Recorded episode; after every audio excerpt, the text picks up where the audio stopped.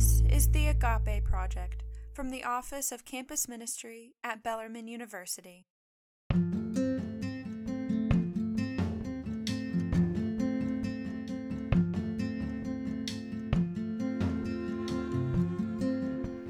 Welcome to the Agape Project, a collection of stories shared by members of our Bellarmine community, speaking to their worldview and its progression over a lifetime, their spiritual practices, and calling and purpose as they recognize it in their lives. Agape is a Greek word for the highest form of love, one that embraces universal, selfless, and unconditional care. Some find agape love in God's love for humankind, others in the selfless love of total strangers. We invite you to listen for examples of agape love in action in this next story from one of our Bellarmine community members. Let's enter the conversation. My name is Grace Michels, and I'm the peer minister for both Anniversary and Petrik Halls. And today I have with me Andrea. Hello. Hi. If you don't mind, would you just like introduce yourself a little bit and uh, just tell how you're involved at Bellarmine? Um, yeah, so I am a junior. I'm an English and psychology major. Um, and I'm mostly involved um, with Bellarmine through Ariel. So I'm like, I'm the president and the editor in chief of Ariel and the Ariel uh, magazine. And then I, I'm also involved with like Be United and the Pen and Sword Open Mic Club. Do you mind telling a little bit about your faith or spiritual background, like how you were raised, and then also like how that relates to like where you are now and how you currently identify. Um, yeah, so I have a pretty, I'd say, non-traditional story. Um, I was raised. Uh, my parents are not very religious. I think they both believe in God, but they and are generally Christian, but they do not really talk about it ever. Um, so they kind of delegated the spiritual stuff, faith stuff to my grandma. Um, and my grandma was, or is, I guess, um, I didn't know this at the time, but I'd say she's probably evangelical. Um, so I was I was raised in a kind of evangelical church, and that was like that was it was pretty damaging for me, I'd say, particularly as an LGBT person. Um, so I ended up by the time I was in middle school, I'd say like breaking off from religion completely and i i was an atheist for like i don't know six years seven years maybe and then um there are a whole lot of reasons for this. I, I had um, friends growing up, and then my some of my family members um, were Jewish, um, and I became very interested in Judaism. Uh, and then I ended up studying Judaism for a while. Um, and I recently converted. I had my Beit Din, which is like my, um, I don't know, like I don't know how to compare that to something else. It's like a meeting you have, um, an inter- interview, and at the end you're told whether or not you can convert. Uh, so I had that about six months ago. So if my Judaism were a, a child, it would not even be speaking yet. so it's very new. But that's where I am now. Well, congratulations. I did not know that. So that's really interesting. I guess there's a few things that I think are interesting there. So if you want to talk about them at all, just like let me know what your comfort level is because I know like as a person that was Catholic and is also queer, like some of the stuff and like the break off and everything can be interesting. But yeah. yeah, was it like with a like evangelical church and like middle school? Like, cause middle school is a pretty early age from at least like my like knowledge and experience to like cut off from that. You know, like what was the point? Well, I felt a lot of guilt about my sexual. I was aware of my sexuality from a really young age, I'd say, or at least aware that I was different. Um, you know, things have changed a lot uh, in the past 10, 11 years so I would say, you know, back then, even though it wasn't that long ago, um, there was definitely this idea that you were wrong or, or different, very, very different, I'd say, um, if if you were gay, um, in a different way than than now. Yeah, I felt I felt very guilty about that. Um, I even got baptized in the hopes that that would kind of wash the gay off of me, um, which did not work, obviously. Um, and the breaking point was actually I had a friend um, pass away. Uh, he was actually in a in a very bad accident during a storm while he was biking home um, one day. So that was the break for me because I just couldn't reconcile how that could happen to you know a 13 year old boy. Um, and and still there be some god who's like good and loving. I think that's something a lot of people struggle with. So that was definitely a, a very clean break for me. Um, when that happened i was like i'm done.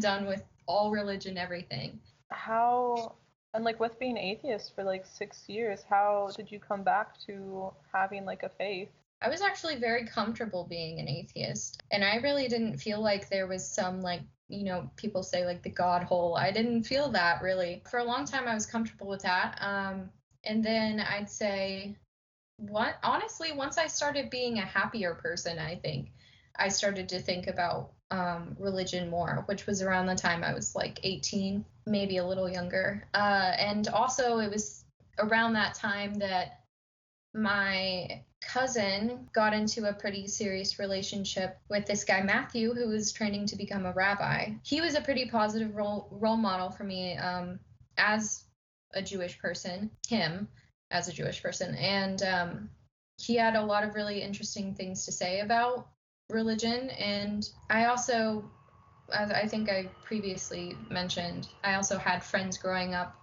who were Jewish, and I had a lot of positive experiences, um, you know, going to their house on Shabbat and all of these things. So um, it was just kind of like a natural attractor, and all I wanted to do was learn more about it, so I did. um, and then, you know, it's a long process, but I took a class at Bellarmine and then um, took a class at the temple, and yeah. yeah, and it's really interesting to have that, like, those influences, you know, and that exposure. Like I relate to that because with like deciding I'm not Catholic anymore and just uh realizing that but like still like being curious I've played around with the idea of like oh maybe Judaism like maybe like Episcopalian like maybe this or that. So yeah like so that's like kind of where I am in my journey but like I'm still okay with like where I am you know with a more like spiritual but like not like defined religious sort of view. And like these talks are always interesting to me because it like makes me reflect, like of course with like myself and like where I'm located. But mm-hmm. yeah, so thank you for sharing. Yeah. With the Judaism, how was like the process? I don't know the word that you use, but the process of like converting. Like, do you mind talking a little bit more about that? Yeah. So um, Judaism is a little bit different from well, it's different from Christianity in a lot of ways, but one of the ways I think is that it's not um, people aren't going to try and convince you to be Jewish, and um, uh, actually, in in some traditions, you're supposed to reject someone three times and they ask to be um, to convert. So it's you very you really do have to work um, to get there. Uh, so what I did, I for a long time I was simply interested in kind of learning independently, and then my upper level theology course was um, History of Judaic Thought with Rabbi Rapport. Um, and Rabbi Rapport is also the rabbi at the temple, which is where like all of my family, um, my Jewish family goes. So he, um, I told him I was, you know, interested in learning more. He gave me a recommendation to go to this adult education class a night. So I did that. I was taking like 18 hours at the time, and then I was going there and doing class there. But I loved it. Um, so that was it's a little over a semester long, and then um, then over the summer I worked on a paper. Um, as kind of like a, a project before my Beit Din. So I wrote a paper on Jewish women in dress, and so I, I sent that to him. And then we scheduled my Beit Din and I they asked me some questions like why do you want to be Jewish, all of these things, and I answered, and um, they were like, okay, great, let's do it. So I and then I I actually signed some documents, so I have like documents to to prove. uh, I guess if I ever went wanted to go to Israel or something. Um, yeah, that was the whole process, and that took about two years, I guess I'd say. It's such an interesting process, like especially like the quiz aspect, you know, because like I, just being like I feel like our society is a little bit more like evangelistic, and then like to have that like that's interesting. What do you love about being Jewish? There's a lot of things I love about being Jewish. Um, I I guess that if I could only pick one, I'd probably say, and I think this is probably cliche answer, but like the community aspect of it. I think um, I never really resonated with other faith-based communities like I have with you know Judaism and I think there's just a lot of opportunity you know it's covid so you can't physically get together but a lot of opportunity for togetherness like I mean to even just have a weekly holiday of Shabbat is like a really great thing because you're able to I know people have you know there's Sunday for, for Christians I I guess it's just a different level to me um Shabbat is. And there's, you know, just like singing and food and all of those good things that make you feel good. So that's probably my favorite thing. yeah, that sounds like just a lovely time, you know? Yeah.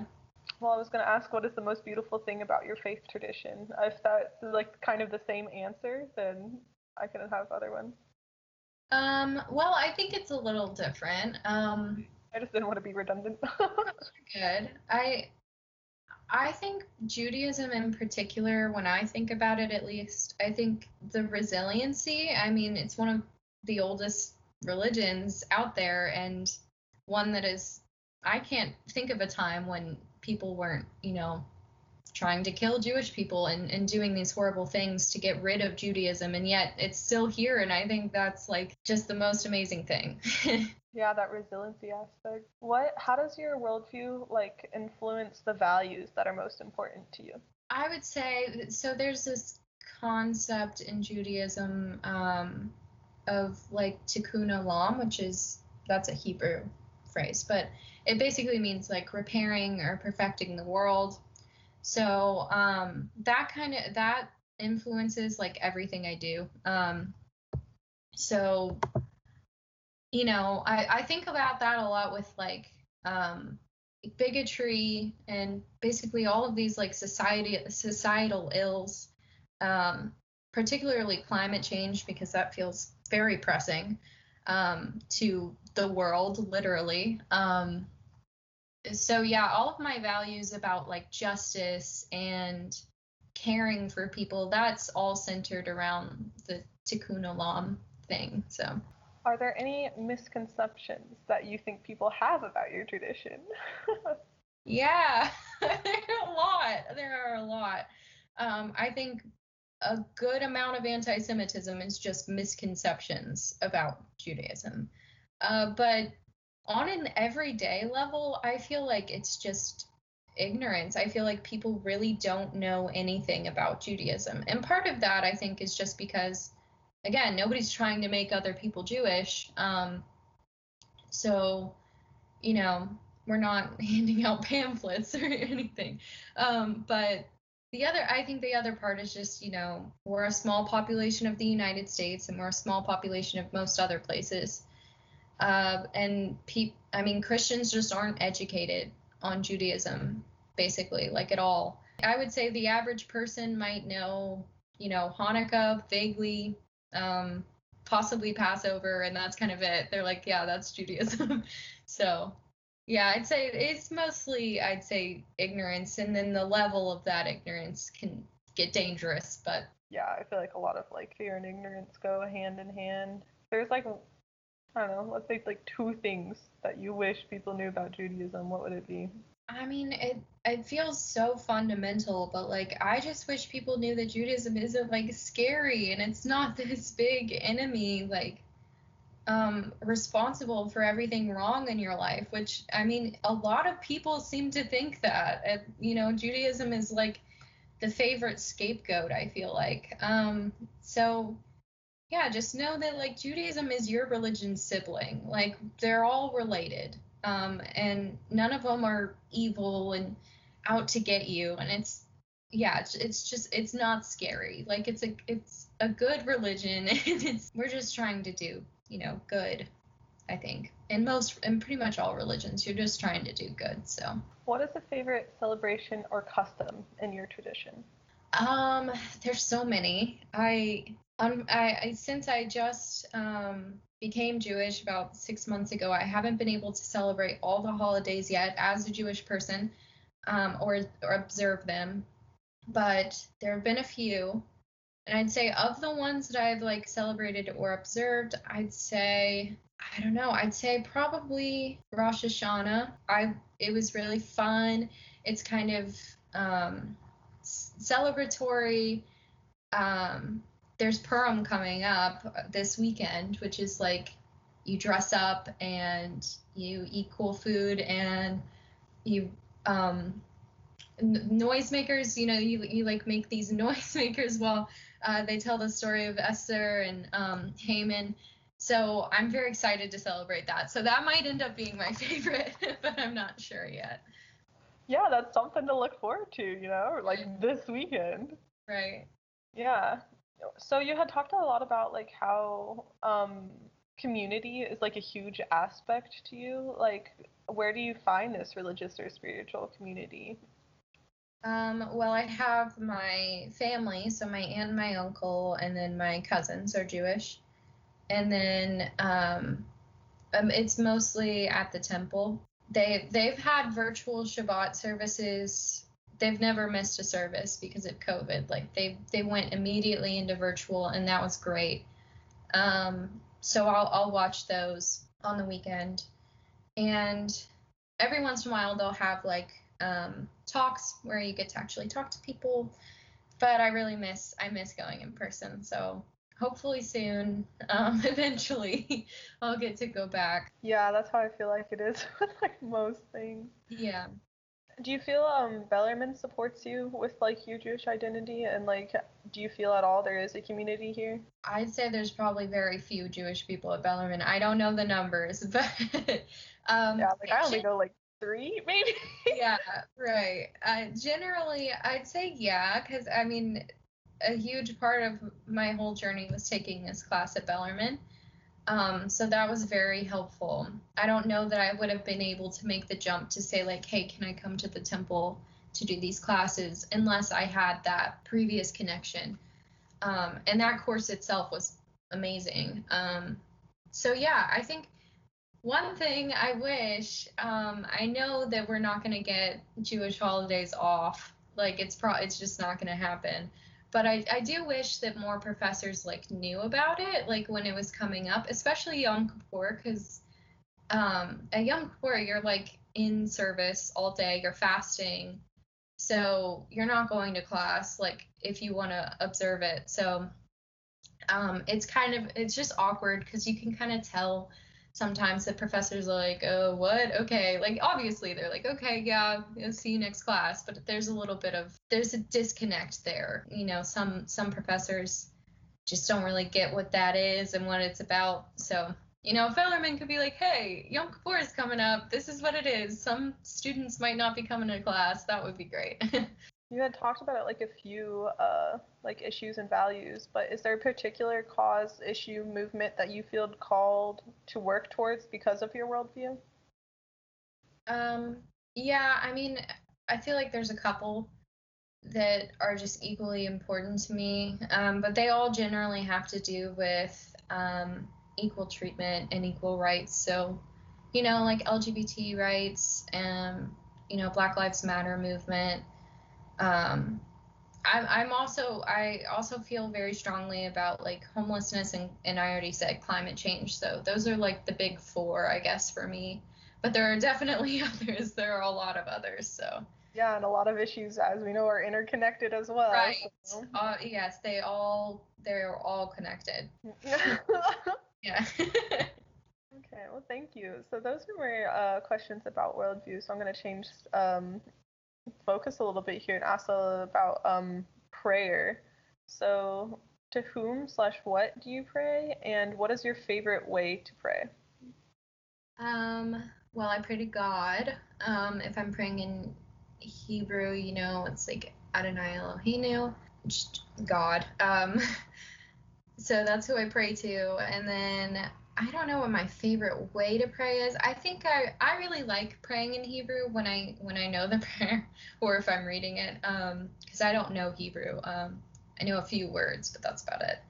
Um cuz I, I I don't know. I feel it it feels more like connected with um you know like Jewish history and um like Jewish identity um just as a whole. So why do you think it's important to pray? And like what do you expect to come from the prayer that you engage it with?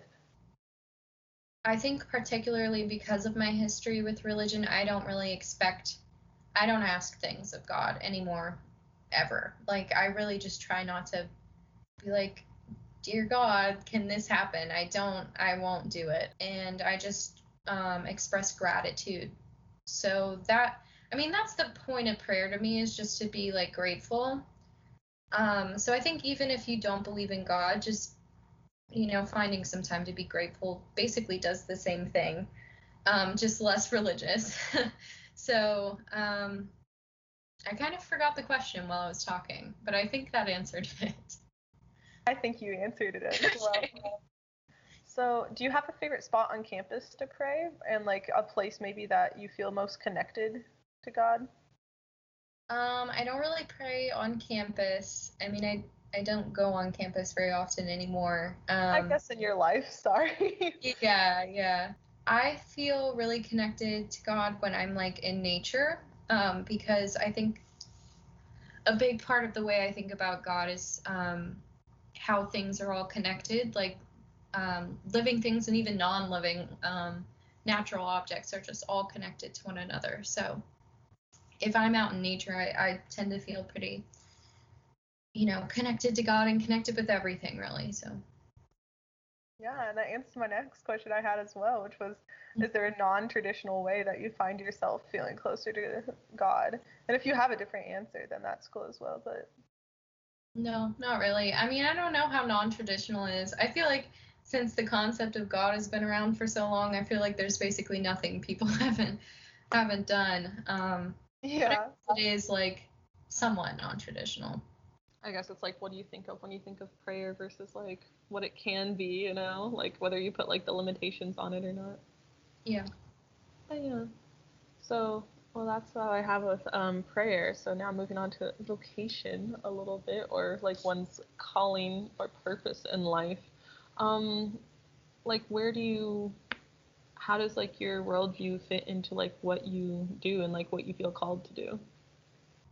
Um, well, I think I talked about that a little bit um, with like the issues I care about. But yeah, I definitely feel more because of my faith. I think I feel more called to do called quote unquote motivated to do things like helping people out. Um, you know, volunteering, donating whatever little money that I do end up having at the time. Um, those and and even just like going to local stores instead of um, you know big corporations and trying to be ethical about um, you know what I what I do to the environment particularly um, like not eating meat all of that is tied to my concept of religion, I guess. Yeah, I think everything's just like really intersected. And that's of like they're doing these chats, like that's how I have gotten like the vibe, the concept of it's just like it's in everything, you know? And I think that points back to like kind of like what this is about, like doing these chats with like the concept of like agapic love and like how it is the ultimate form, but it is also like everywhere and like little moments are small. Yeah, thank you so much for talking with me. It's been fascinating to like learn more about your experience. Had have you enjoyed this experience? Yeah, it's fun. Yeah, I don't usually get to talk to people about this. I don't have too many Jewish people in my life. So, and I know you're not Jewish, but it is an opportunity to talk about it. So, it's cool.